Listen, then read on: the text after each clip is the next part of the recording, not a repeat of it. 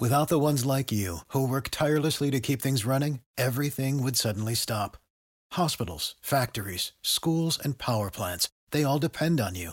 No matter the weather, emergency, or time of day, you're the ones who get it done. At Grainger, we're here for you with professional grade industrial supplies.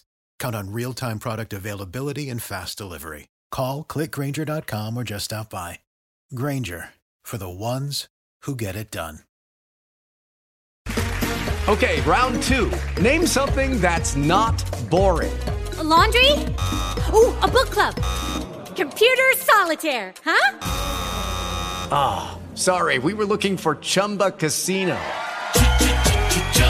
That's right. ChumbaCasino.com has over 100 casino style games. Join today and play for free for your chance to redeem some serious prizes.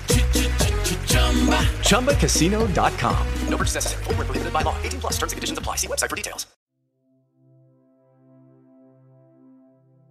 Hi, welcome to Finders Grievers, a happy ish podcast about sad things. I'm your host, Shohana Sharman. In today's episode, I am talking to the award winning writer, poet, and occasional rapper, Mugabi Byenkya. Mugabi was born in Nigeria to Ugandan parents and is currently based in Kampala. He is the author of the award nominated debut novel, Dear Philomena, which was published in 2017 and which he has toured around five countries and 43 cities across North America and East Africa. In 2018, Mugabi was named one of 56 writers who has contributed to his native Uganda's literary heritage in the 56 years since independence by Writivism, which is East Africa's largest literary festival. Dear Philomena, Mugabi's debut novel, was named a Ugandan bestseller in the same year. So, without further ado, let's say hi to Mugabi.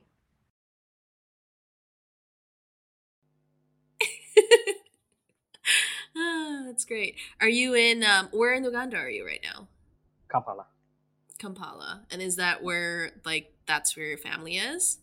Yes, yes. Um, my mom is here. I have a bunch of cousins, a bunch of uncles, a bunch of aunties. Like majority of the family is here, and then you got some family members also spread out across the world. That's great. Nice. And how's the weather there right now? Um, it's good. It's good. Um, it's like right, we're, we're right on the equator, and so weather-wise, it's like one of the like optimal places to be year-round because like it like never drops below 10 degrees and never really goes above 35 that is that truly is perfect. I um i grew up in bangladesh where i think it was like similar not quite not quite the same but i think it definitely went above 35 a lot of the time like in the summer. Um but yeah i just uh i remember always just being mostly comfortable, sometimes hot. And then I moved to Canada and I'm always cold. Doesn't matter where you put me, what time of year, I'm always like, I should just just pack a jacket just in case. yeah, I, I mean, people like us were literally not designed biologically for North America. yeah, truly. uh, just forcing my body to stay here. That's all I'm doing.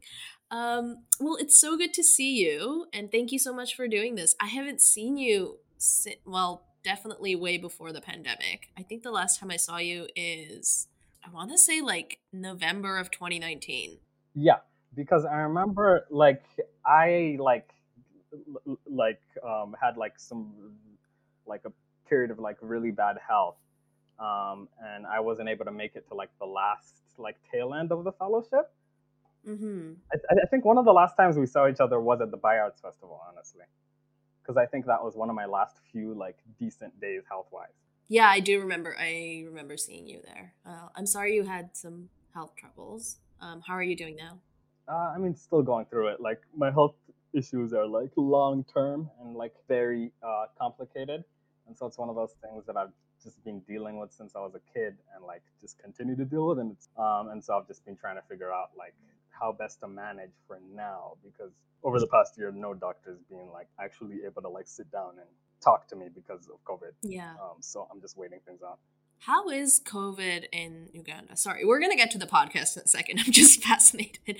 Um, how how is the pandemic? In, how has the pandemic affected Uganda? COVID in Uganda is honestly being handled way better than the majority of the world. So I'm grateful because we have a population of about 40 million, so roughly the same as Canada. But like if you compare our COVID cases to Canada, which is like the same size population wise, we, we only have 10,000 cases and like 335 dead. Oh, wow. Okay. Mm, wish there were zero cases, wish there were zero deaths, but you know, in comparison, that's very good. Yeah, it's been fascinating for me to watch how the pandemic plays out worldwide because, like, a lot of the Western world has just never had to handle an epidemic before. Because, mm-hmm. like, I saw this happen back when Ebola broke out in the States because I was in the States in like 2014 when it broke out. And, like, the entire country was flipping out and nobody had any idea what to do. It was spreading and people were freaking out. And I was like, I've been through like five Ebola epidemics in my life. And, like, Ebola outbreaks quarantine, isolate the area, everybody moves differently. You, you you you don't shake anybody's hand for a couple of weeks. You don't keep any close contact with anyone. Like the, the health advisories go out and everybody moves. Like even in church, like you don't do the peace be with you anymore when there's an Ebola outbreak. And within two weeks, the Ebola is contained and it's gone. And so I didn't understand why North America was taking so long. Then I realized, oh, they've never had to handle an epidemic before. This is like their first time. Um, whereas we have a lot of experience, which is why I think the African continent is doing so much better than the rest of the world because we've handled epidemics before. This is just one on a larger scale. And we have the systems in place to move differently and to move accordingly. That's fascinating. I'm glad that, you know, it's been handled so well where you are. Yeah, me too. I'm, I'm really grateful to be here during the pandemic. Yeah, for sure. Um, so thank you again for for doing this. I I think you and I kind of I don't know if we ever explicitly chatted about losing a parent, but I know it's something that that has come up in conversation and that um I knew that uh you had lost a parent from some of your artistic work too. So I just wanted to start at the very beginning. Tell me about the person you lost. Uh, the, the, person I lost is my father. I, I, I, always don't know whether to say is or was when talking about someone who's passed on. You know what I mean? Yeah, I'm the same. Um, his name is uh, Ladislaus. He was named after uh, the Polish missionary that um, converted his folks to Catholicism. Oh wow. Yeah, it's one of those things like people think of colonization as something that was like centuries ago, but like it's one generation. Yeah, it's so recent, right? Um, what was he like? He was a workaholic, definitely. That's like unfortunately one of the things that contributed to his passing. And so it's like one of the lessons that like I take. He was also like surprisingly sensitive for a man of his generation. Because my mom often says that like he was the person who got her more in touch with her feelings. Wow. That's fascinating. Um, did he have any hobbies? Uh, chess. He loved playing chess, and uh, he taught me how to play chess at a young age. Yeah, we had a lot of fun playing chess. Oh man, my dad loved chess, and he tried to get me into chess, but I just chess is one of those games that like if you want to get past a certain level, you have to learn the strategies, you have to learn the code, you have to like get one of those chess books to like teach you the different like techniques and stuff. Um, otherwise, you really can't get past a certain. Yeah, I was like ten years old yeah, makes sense. As a 10 year old, you don't want to sit down and learn chess yeah. strategies. As 10, and I was like, I got better things to do, man. I don't, this is, seems fun for you. It's not as fun for me. I'm going to bounce. so I just gave up after a while. One of my favorite memories about him was he used to sit me and my brothers down, um, like on a random Saturday, uh, and uh, take us through manhood lessons, which, like, oh at the time I was like, yeah. it started around the same time puberty started because when I started hitting puberty, he was like, Mugabi, you're becoming a man now, so it's time for you to join the manhood lessons. And like in these like manhood lessons, it was interesting because like we had like family meetings as a family anytime we had to like talk about something as a family, which I appreciated because like it like fostered our input as the kids. Yeah. Um, it wasn't like I mean it, it, it, it was a lot more authoritarian, typical immigrant, um, like global South parent sort of narrative until I think my mom had to have a conversation with him about being a more active father and being more present in the kids' lives. And so my siblings have a complete different view of him than I do. My siblings view him as an authoritarian up until Mugabi was. Wow. Whereas like me and my little sister view him as like the active parent because that's all we know. That's so interesting. Um, I'm very pleasantly surprised to hear that um, the manhood lessons were a favorite part for you. Like, what what was he teaching you? Well, a lot of what the manhood lessons were was feminism, which like I thought that like everyone grew up like that, but like I'm realizing that like, uh, but as I grew older, as I talked to my friends and like learn about their relationships with their fathers, I realized that like a lot of like fathers do not teach their sons about like the patriarchy and stuff like that at a young age. That's so cool that he was. That's so amazing that he was having those conversations with you at such a pivotal age too. That's really wonderful. And a lot of them were like practical, like biological stuff. You're gonna start developing hair, you know, like it's you know normal, it's natural, like all this like general puberty stuff that like I find a lot of parents avoid having these discussions with their children, which also doesn't help things uh, because then the kids go to the internet, which Yeah. can become a, a minefield. That's not exactly a healthy education on the internet. Let's just put it that way. So, um, you've already touched on this a little bit, but I'd love to learn a little bit about the rest of your family and your home. So, you mentioned your mom, your siblings. Um, can you tell me a little bit more about them? my mom had a very similar background to my father because both my mom and my dad are come from families with nine siblings and so large large uh, immediate family and both of them come from rural parts of uganda um, and both of them like worked their way through school and like had jobs on the side to be like my mom like is like an even more impressive story than my dad because my dad was a man and so he was allowed to like just go to school full time and focus on the books and through the books he was able to get scholarships and all these opportunities. Uh, but my mom had to work while being in school. You mentioned that your relationship with your father was maybe a little bit different from your siblings. So I'd love to learn a little bit more about that. How did how did your siblings' relationship differ from yours when it came to your dad? Uh, with my siblings, like they grew up with a man that I don't know until I came around. The stories that they tell me and like of like how he used to be, like to me, it's like like I didn't even know that this person existed because like both my parents would like like beat my siblings like whenever they did something anything wrong, which is a common practice across like all global South parents, you know. Mm. But like me and my little sister didn't really grow up with that. It's it's very interesting how our parents have like very different relationships with each of their children. I like put it all to my mom because she took parenting classes. Oh wow. That's amazing. Yeah, because she realized that like she wasn't sure about the way that she was raising my siblings. And so she took parenting classes, she read a bunch of books, and then she took everything that she'd learned from that back to my dad and was like, we need to change the way we're parenting these kids. And this must have been in the like 80s, early 90s, I'm guessing. Yeah, yeah, I was born in 92. That's unheard of. Like I, I actually don't know if I know anyone else who's taken parenting classes. That's really really cool. Yeah. And like it, it helps the kids like like all my siblings like are like you know like we're so glad all my older siblings are like we're so glad that that shift happened because like our lives became so much better Yeah. Um how did your dad pass away? so he like had a whole bunch of like different like issues at the same time and so it was one of those like multi illness like battles and he- spent like nine months in the hospital and he'd had health issues on and off his whole life but like i think what eventually led to his passing was he developed uh, lymphoma And how old were you at the time?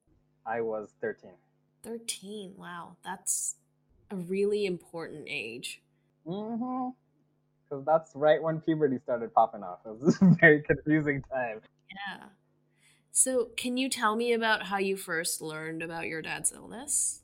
I first, I, I mean, I knew all along that like he'd had like some like health issues because like throughout my life growing up, but like he always blamed it as on being uh, PTSD from the war. Hmm. Um, he always attributed it towards that, which he definitely did have. uh, but he had other stuff that he just wasn't open about to us as the kids because he didn't want to worry us. But um, he was open to like my mom and like people of his, you know, age group around, um, which I found out later uh, from my mom. But I remember like whenever he'd like, because he, he'd come home every day at uh, around lunchtime um, to take a 30 minute nap because um, he wasn't getting enough sleep because he was a workaholic. And so every day he'd have his 30 minute lunchtime nap. And I remember one time I went to go wake him up from his nap and he like freaked out and like went into like panic mode and like started gasping and I was like, what's going on? And then like he had sat me down for this huge lecture about like the appropriate way to wake him up because of the trauma from the war. Like if he's woken up too suddenly, um, he flashes back. And I was like, oh, sorry. Like I just because I, I grew up without incredibly privileged, you know, like I I have never experienced a war in my life. Like war is a reality to both my parents, and like they lived through it. And like my oldest sister nearly died once the like mortar hit like right by their house, and so like they have a lot of trauma and a lot they carry from that. And so I was like, I'm a kid. I, don't know what's going on, but like I'll respect it, and I'll move forward. But in terms of like his illness, progressing to the point of needing hospitalization, it was, I remember like one day when, because he had to get like airlifted out of the country because uh, we were living in Cambodia at the time. Um, and the medical equipment there at that time wasn't what he needed. And because he had a great job uh, with an amazing um, health insurance package, because uh, he signed it back in the 80s and like I don't understand what they were giving people up because I'm still under it. Even though he passed away in 2005, I still have health insurance just by being his son, which like wow. I don't even understand what sort of policy that is, but it's amazing. Uh, they don't give those out no more. um, but yeah, I remember being like very terrified at that moment because he'd been airlifted out and nobody knew what was going on. And then for the next nine months, um, he was away in the hospital somewhere else. And I'd hear snippets of news from various people, but like my mom would like, you know, try to shield me from it. And the day he passed, we were all together, which I was grateful for. Me and all my siblings and my mom. And my mom sat us down and yeah, told us that like I'm sorry to like I forget how exactly she said it, but I remember she said it right. Um, I remember she didn't like because like there are lots of wrong things that you can do in that moment, and she didn't do any of them.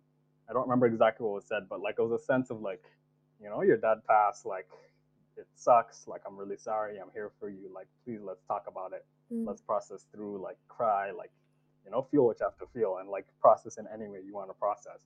And she encouraged us to each have our individual methods of processing. And so like she was like, well, gabby I know you like writing why don't you write something like write a poem or something like that to like get out these feelings and i was like that's great you know um, and like my brother she was like i know you like playing basketball like go out there and play that basketball and like get your emotions out physically.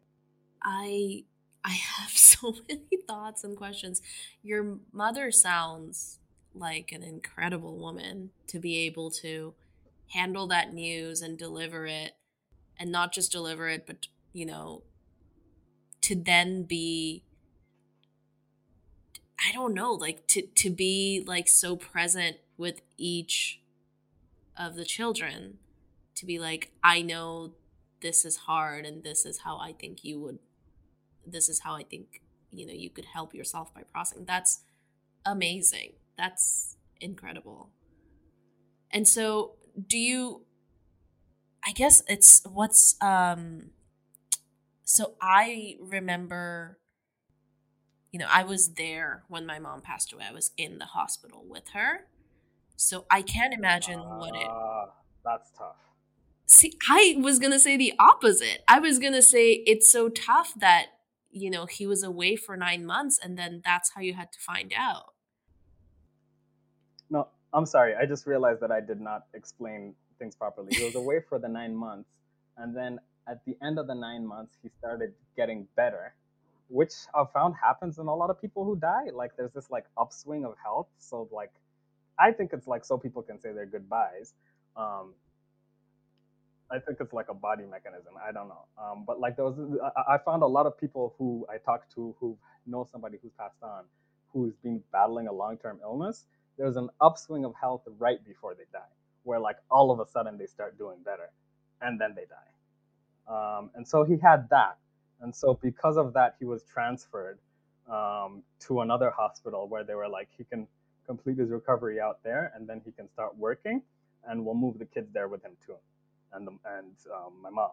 And so we were all in the same city. We visited him in the hospital like literally the day before, and then we went back to our home. And then my mom came from the hospital the next morning and was like, he passed away. And so we were right there. We weren't physically there to like, you know, um, see him pass, but like we'd seen him literally the day before in the hospital. Yeah. Okay. So at least you were able to see it. It, provides more closure. And do you do you remember anything from that last visit? I remember um, he, he seemed happy at, at that last visit. I remember because like I visited him a lot of times throughout the nine months. I think I visited him thrice throughout the nine months. Like whenever I was on like holiday from school, again, shout out my dad's like insurance package. They'd cover flights for us to go visit. But I remember like one of the first times I visited him. Um, I remember like having to like later unpack a lot of ableism in the ways that like I saw him because um, he had brain cancer at the time as well. Uh, the cancer had spread. Um, and so like he was acting like a completely different human being than he normally would have.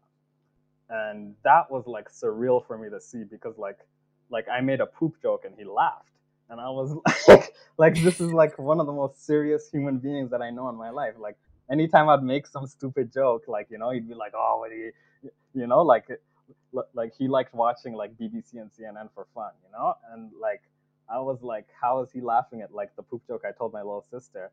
And then I was like, something's different completely. Like like mentally he's like completely changed because because of the way the cancer was affecting his brain, like he'd become a lot more like loose and a lot more just like um a lot more a lot less understanding of complex ideas and topics because like when you try to explain something to him like he'd have no idea but he'd he'd understand the basic and I remember like feeling some type of way about that and crying a lot about it because I was like, oh no, he's changed. But like later on, I like had to unlearn a lot of that and realize that there was a lot of ableism behind like what I was thinking at the time. But I remember that the last visit, he had become a lot closer to what I used to see him as. And so I was glad that like there'd been an improvement um, in his brain functioning and that like he was more capable of digesting complex topics and like he could like hold like complicated conversation with someone. And so i was happy to like see him improving. And so like losing him so suddenly after that was it was tough. Yeah. Yeah i can only imagine especially when it seems like they're getting better like what you just described of like it seemed like he was going back to his old self and that must have been a comforting thought and then to lose him so soon after is really heartbreaking. So you were only 13 um, that stands out to me because that's very young. It's a very pivotal age as i mentioned before. How did you cope with your with your dad's passing? How did you process it all? Um, i wrote a lot. Come to think of it, it actually it was my auntie who encouraged me to write the poem. It wasn't my mom. But my mom did, enc- did encourage all of like you know the elders in our family to reach out to us and to suggest things to us. Uh, so she was like by way. Um, but like writing that poem the day that he died, and it's a poem that I've like shared with nobody, and like now it's like hidden in some notebook somewhere I forget. But like it's not something that like I would like to ever share. Um, but like it helped me like it was such a like form of catharsis that like I just started writing a lot more and like just writing my grief out. Writing was a major form of processing for me throughout like, you know, the, the next couple months, writing along with yeah, no, no, no, yeah, because because he passed away over the summer, so we were on like summer vacation from school, um, and which honestly was like is better and or more ideal, because like like I can't like understand like people who like lose a parent like in the middle of a semester. And then like the school expects them back you know like you get what like one day off? And so i was glad that it was, it was like july 11th and so like like school didn't start back up until like end of august. And so like i had at the very least like a month and a half to like grieve before like trying to like do something in the nine to five of my day again which i appreciated. And we came back home for the burial and then we moved back home as a result um, and so it was just a whole lot of like family stuff for like the first month and a half like going to this uncle going to this auntie going to this cousin which like you know like I, I was along for the ride because i was grieving everyone else was grieving. I was like you know just like like and there's this like culture and expectation here of like if you lose somebody cl- like close to you um, you grieve and everybody joins you in that grief for a bit for like you know there's a culture of like if you're a widower or a widow you're only supposed to wear black for like the first year after your partner dies which is which is like a lot you know but like um but like I, find the culture helps with like there being certain things in in, in, in space and and like expectation for grief to be there after somebody passing. Yeah. Yeah, it's so interesting. Um, so my mom passed away on March 11 and the immediately the days following that we were surrounded by people and like you know that she passed away in Toronto um and I just remember like the f- first couple of days after that it was like our house was just always like there was always someone there um you know whether someone was bringing in food or someone was coming to visit you know to talk to my dad to see how he was doing. There were all these people. And then um about five days later or so we actually left toronto to go to bangladesh because my mom wanted to be buried in bangladesh. So we flew her body back. And in bangladesh it was like Toronto times 10 where like we were constantly surrounded. Like I remember landing in Bangladesh, going to my house, and it was like a swarm of my aunts just came over me, like literally like a swarm of bees. Um, and they were just like on me and with me the entire time. And I ended up staying in Bangladesh for six weeks. And I did not have like a single quiet moment. Like the only moments of quiet I had was at night when I'd go to sleep and I would just like weep in my bed alone because that those were the only times that I had. It's not that I wasn't allowed to cry around my aunts and uncles, but I think there was this weird thing of like I don't know, I didn't want to constantly be like that.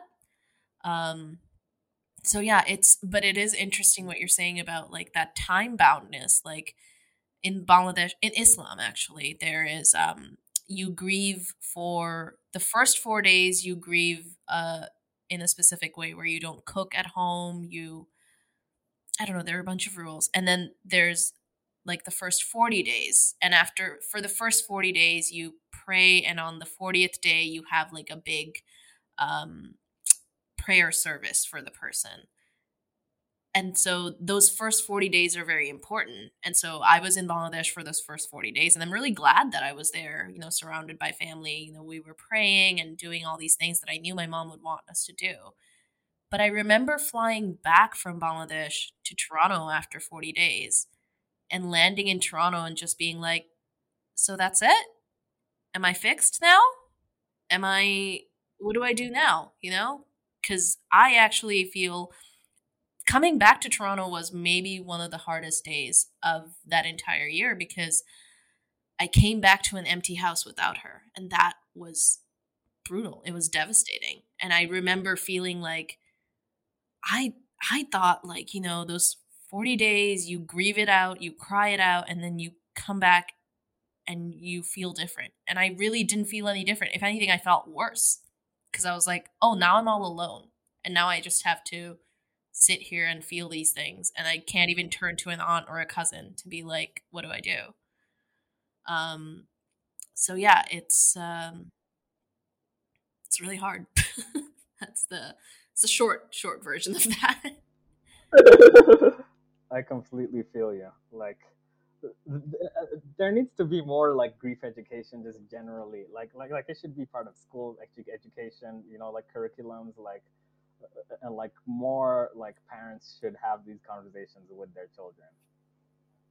Yeah i think it's totally. I, I don't know what would be the right way to teach grief or death and dying in school but there should be something because i remember growing up like all the stories i read about death or dying it just was like now you know it just there was never any sort of like i don't know if follow through is the right word but it was always just like people pass away and then life keeps going and that's it um, which is true on the very fundamental level that is accurate but i think like there was never any sort of understanding of um, the emotional world behind that of like losing a person. It I I always say like I had 8 months to prepare for my mom's death. My mom was sick for a long time.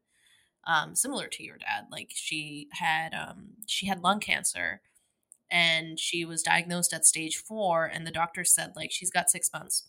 So it we, you know, keep her comfortable, probably going to be palliative care, but she's got 6 months. And so I had those six months and she ended up making it longer than that. She lived for another eight months, but I had like eight months to just sort of be like, okay, I, I know it's coming. I know she's not gonna like live another five years. I know that's not, I know, I know she's gonna die.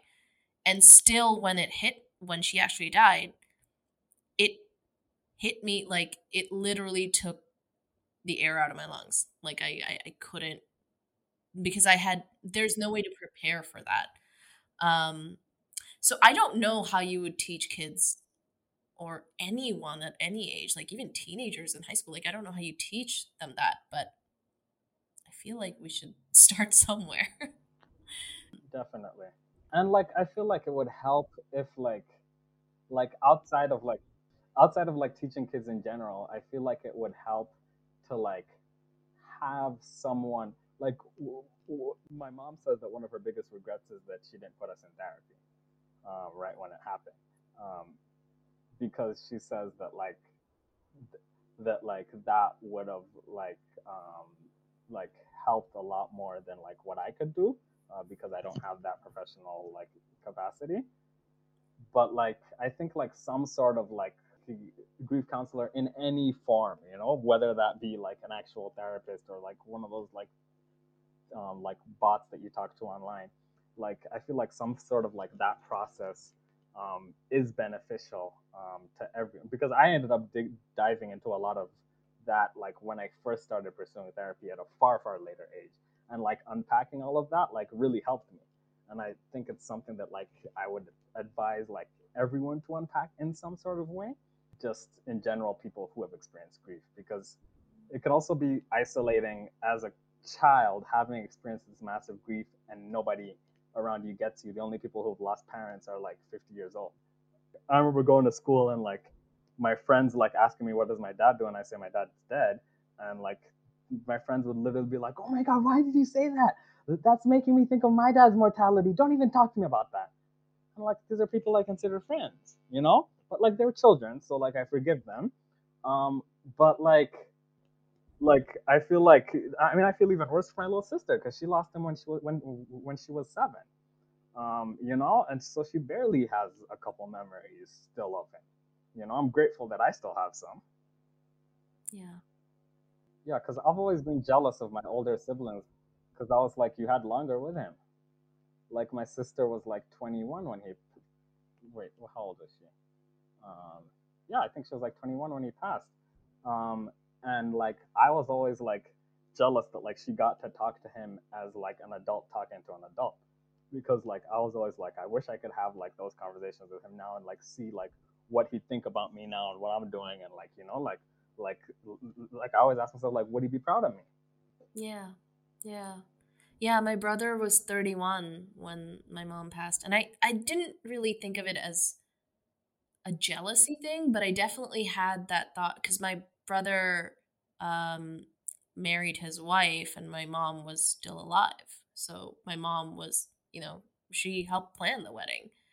Um, and I remember after she died, I went for a long time, and I still have these thoughts where I'm like, would I ever get married?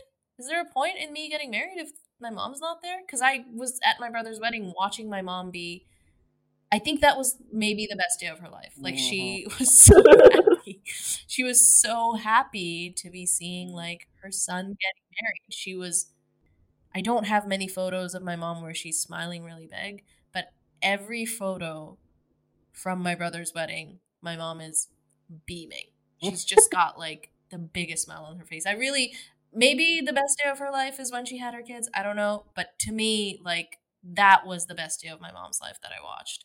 Um, and after she died, I was like, oh, I don't, I don't get to have that, and that still makes me really emotional. It makes me really sad that, you know, if I were to, you know, find someone, get married, all of that, like, my mom won't be there, and that's so sad.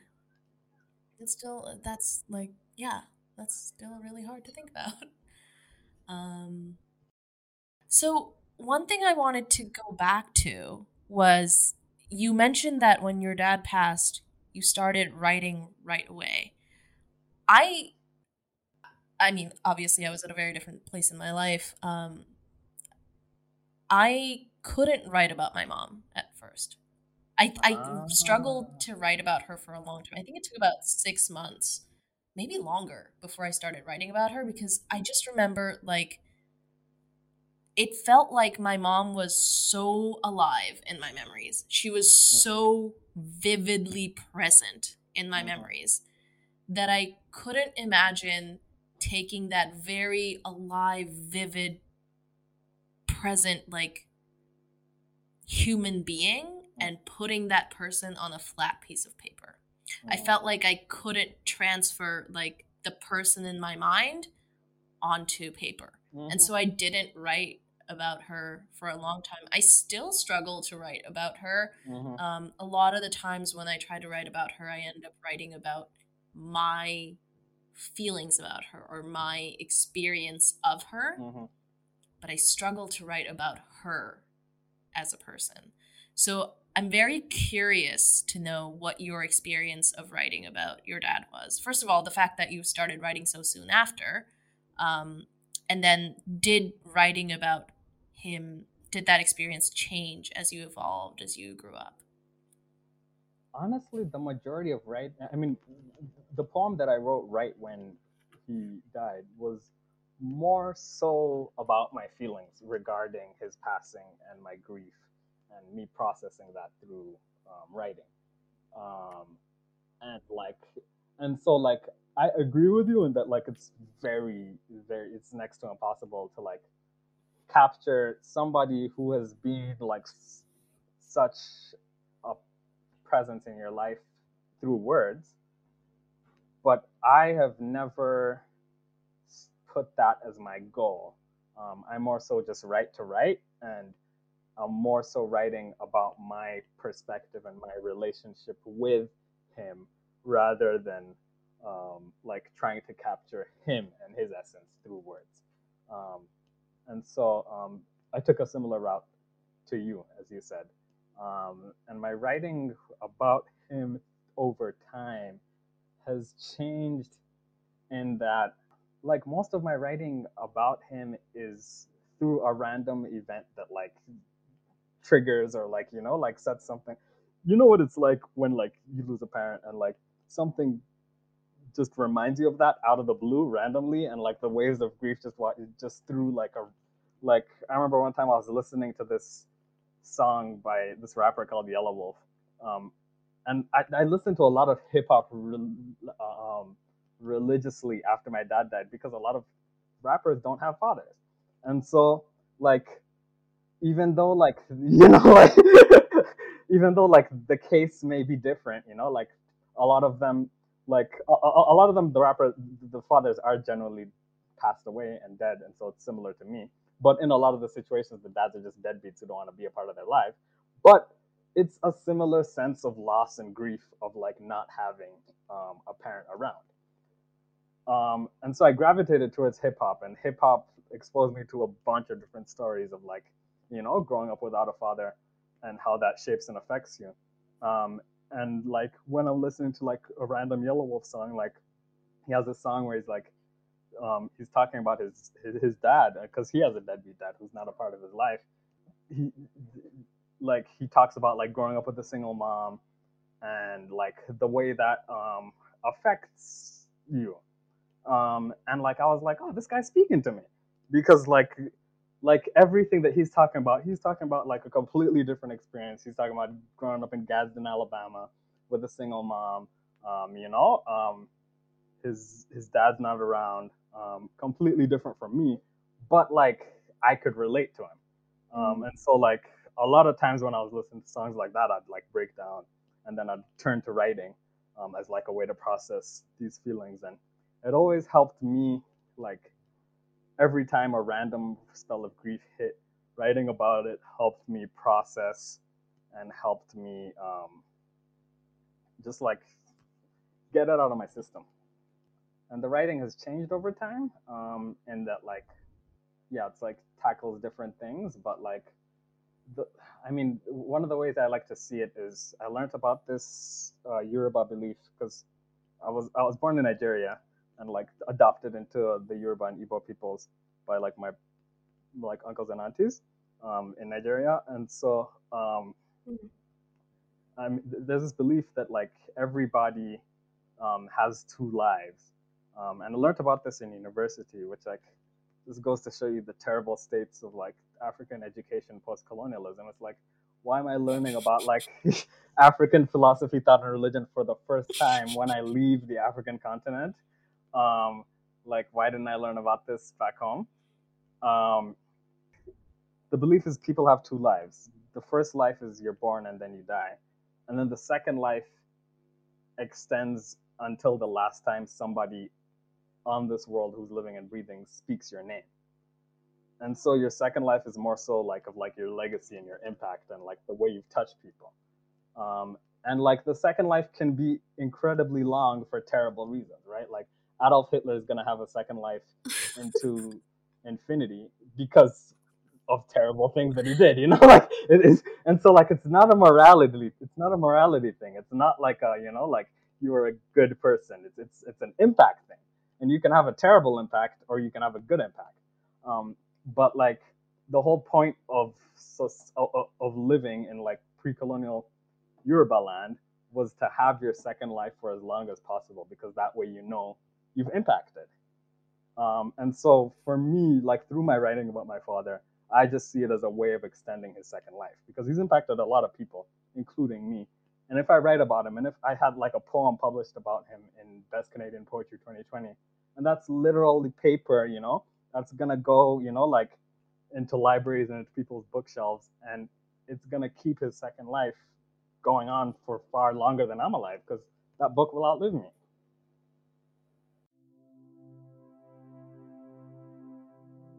This idea of the second life has been ringing around in my head nonstop for the past six months. Because it's the clearest explanation I've ever heard for this urge I have to talk about my mother all the time. I sometimes worry that I talk about her too much, that I share too many anecdotes about her, or that I just bring her up too often. We've been raised with this conditioning that speaking of the dead too much is impolite. But in reality, talking about the dead is all we can do to try to keep them with us. Because as long as we're still speaking their name or talking about their hobbies or just reminiscing about their favorite food, it's like they're still here with us. And that is the tiniest bit of comfort that we can hold on to. That's all this week. Please subscribe to us wherever you get your podcasts to listen, and please rate and leave us a review. It really helps. Follow us on Instagram and Twitter at FindersGrievers, and write to us at findersgrievers at gmail.com. Thanks for listening. I'll see you in two weeks.